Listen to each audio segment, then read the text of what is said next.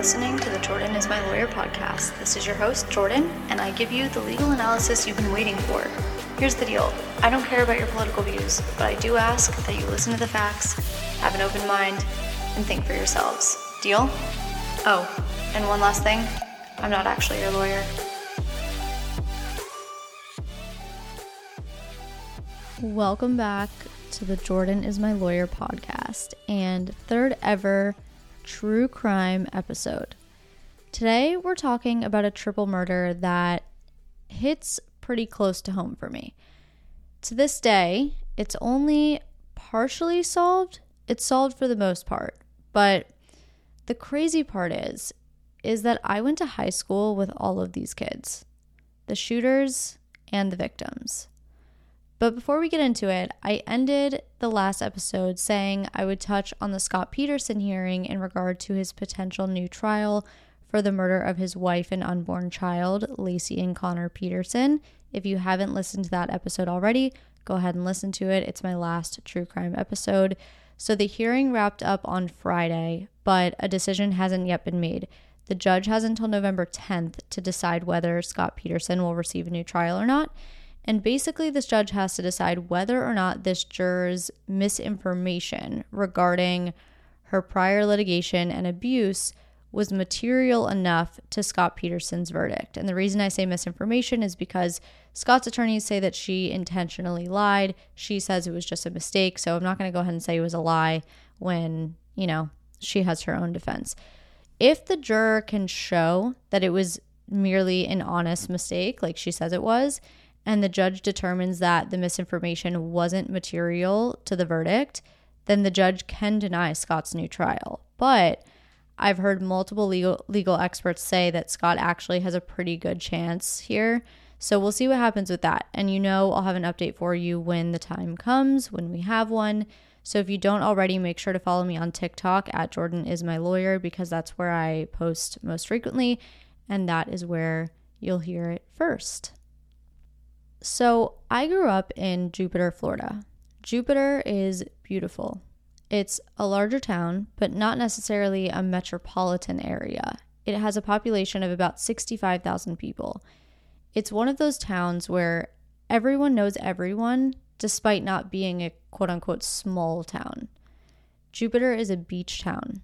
It has the absolute prettiest waterways and beaches. So, growing up, we spent our days at the beach with friends or on the boat at a sandbar. Most everyone has a boat in Jupiter. If you didn't have a boat, you definitely knew someone that had a boat. The boats would tie up or anchor at the sandbar for the day, and those were the best days. It would just be a day filled with friends, music, and drinking. And yes, even in high school, we would drink. It was the norm. But drinking was the least of it. Growing up, I was always blown away with how many kids I knew that were doing drugs on the daily. And I guess more so blown away as to how easy the drugs were to get for these kids. And I'm not just talking marijuana. Like, we're not just talking, you know, potheads here. I'm talking about Xanax, Percocet, ecstasy, synthetic heroin, you name it. As I got older, I realized that this happens in other towns too, but still, Jupiter was different. There's a lot of money in Jupiter, and I've always thought maybe that had something to do with it. But as it turns out, drugs would be one of the motivating factors behind the triple homicide in 2017.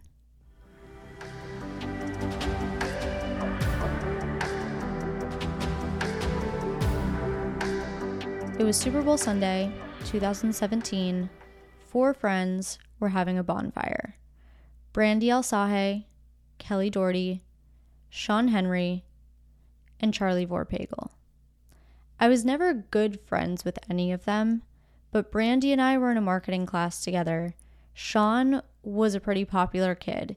He ran track, he was an active member at church, and he had actually just returned home from a mission trip in Haiti when he was killed. Everyone loved Sean. I personally don't know much about Kelly, but people have said she was known for her infectious smile and wanted to become a real estate agent just like her mom. On the night of the murders, Brandy, Kelly, and Sean were hanging out at their friend Charlie's house. Charlie Vorpagel also went to the same high school as all of us. He got himself into a bit of a sticky situation, you could call it, after high school. You know, he started hanging out with the wrong crowd. He eventually got into drugs and guns and started sort of a drug and gun operation out of his house. As one could imagine, something like that eventually leads to more trouble. And Charlie had actually been arrested for drugs prior to this incident, so this was nothing new for him. But these four were just hanging out at Charlie's house, sitting around the fire, doing drugs, and actually, they weren't even watching the Super Bowl. Charlie, the host of the get together and the sole survivor of this group of friends, says that he sat down by the fire that night, lit a cigarette, and doesn't remember finishing it before the shots rang out in his backyard. They were being ambushed. Charlie fell out of his chair and started running towards the alleyway in his yard that led to the front of his house. He jumped over an air conditioning unit, landed in a pile of brush, climbed a fence, and eventually made it to his neighbor's house and let himself in. He told his neighbor to call 911, but that's all he could get out. He tried telling his neighbor that his friends were shot, but he couldn't make out his words. He was having a full blown panic attack. He told his neighbor, though, to go hide and lock the door behind him. For whatever reason, Charlie goes back outside and hides behind some trash cans before making his way around to the front of his neighbor's house and eventually hides behind a truck.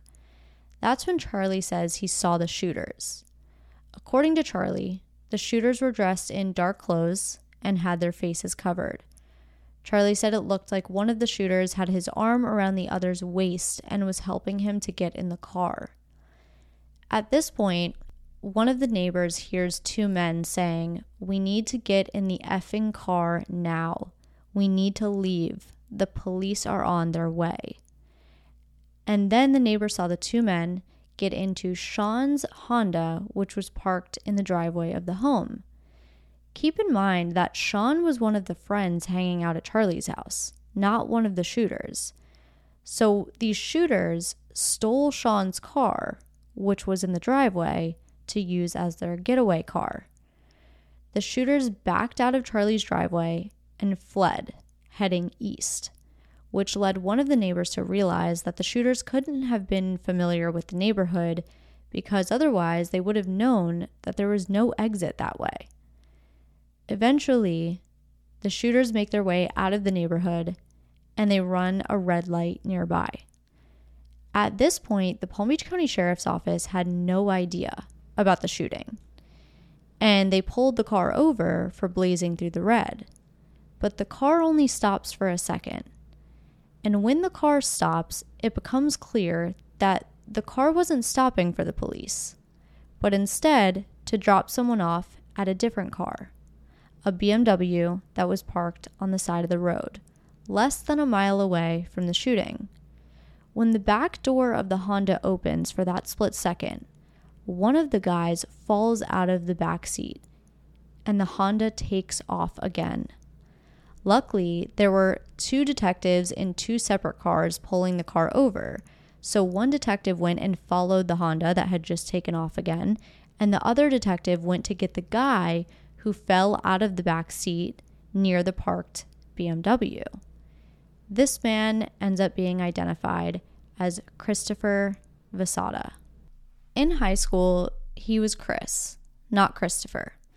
He was a varsity volleyball player and pretty cute.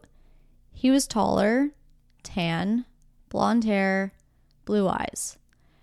But by February 2017, the time of the shooting, he looked like a completely different kid. No sign of a tan, sunken in face, and looked like the kind of kid that was up to no good. When the detective approached Chris, he told her he had been shot. When the detective asked by who, he said he didn't know because he blacked out. Before Chris was taken to the hospital, detectives searched his pockets and found a magazine, not a magazine that you read, a, a, a magazine for a gun, and a loose bullet that matched 40 caliber bullets found inside the nearby BMW. Detectives found Chris's driver's license inside of the BMW. So at this point, the thought is that this is Chris's car, and perhaps this was the car that the shooters took to the scene and then didn't drive the car fully to the scene and planned on running back to the car afterwards, but maybe things didn't go to plan, so they took one of the victim's cars. Later that night, the Honda that dropped Chris off at the BMW was found abandoned on I 95, which is one of Florida's main highways, and the car had run out of gas. Authorities recovered a high powered rifle, gloves, and a shirt inside of the Honda. But it wasn't until November, nine months later, that the second arrest was made. His name was Marcus Stewart. And side note, this is actually the only person involved that I didn't go to high school with. He must have gotten involved with these kids after high school when they started, you know, getting involved in the drug dealing and gun dealing. Marcus was tied to the shooting by way of DNA evidence on items recovered from the Honda that was left abandoned on the highway. The police actually first arrested Marcus a couple of months after the shooting in April for resisting arrest while detectives served a search warrant on him, trying to get his DNA after his DNA had been found on the items in the car. He was eventually released on the resisting arrest charges. And then finally, like I said, in November, he was arrested in connection with the Super Bowl incident and charged with three counts of first degree murder with a firearm, one count attempted first degree murder with a firearm, and one count of grand theft of a motor vehicle. But April wasn't the first time that Marcus failed to cooperate with law enforcement. Following his arrest in November, he was set to make his first court appearance that next morning and actually refused to appear, so the judge denied his bond. But the worst part is that Marcus hasn't even gone to trial yet, and it's been almost five years. In November of 2021, Circuit Court Judge Charles Burton signed an order declaring Marcus incompetent to stand trial because of an intellectual disability. And as of today, no one knows when his trial will take place. The good news is, I guess, that he's still in jail and he's not out on the streets.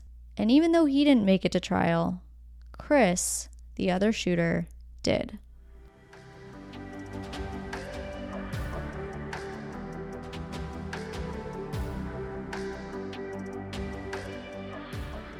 So, Chris goes to trial in June 2019.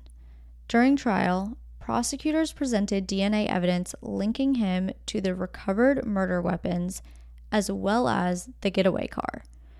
The prosecution argued that Chris and his accomplice, Marcus, were trying to end a drug dealing feud between Charlie, Sean, and a third man named Luke, and that Chris went over to Charlie's house with a plan to kill.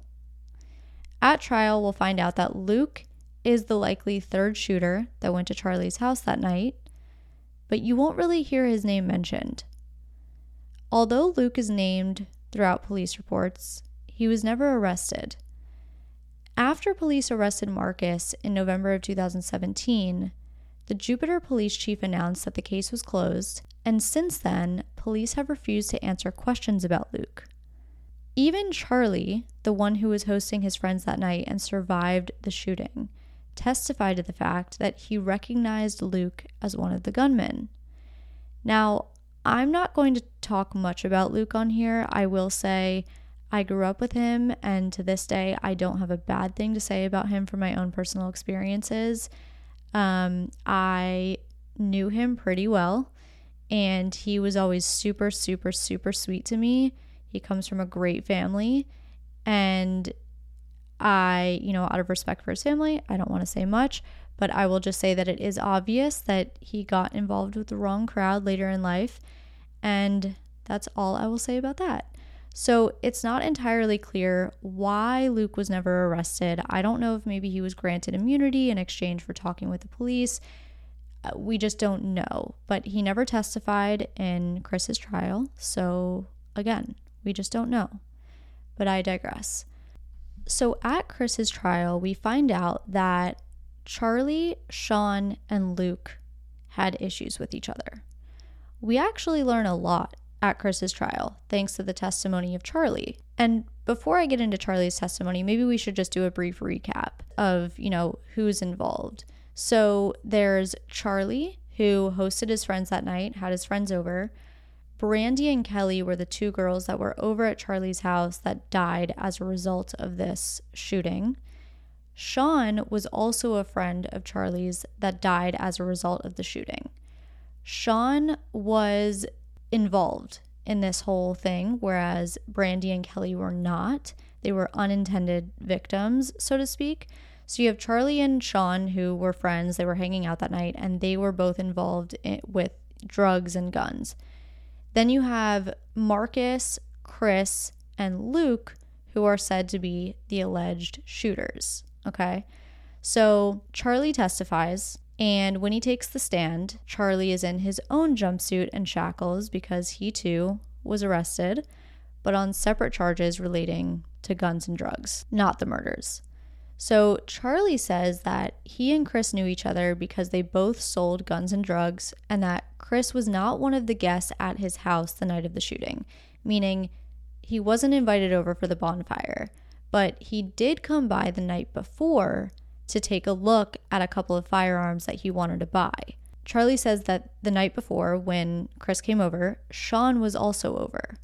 And Sean and Chris had a conversation about Luke robbing one of Sean's friends out of thousands of dollars worth of product, and that Sean wanted to get back at Luke. Well, it turns out that Luke and Chris are good friends.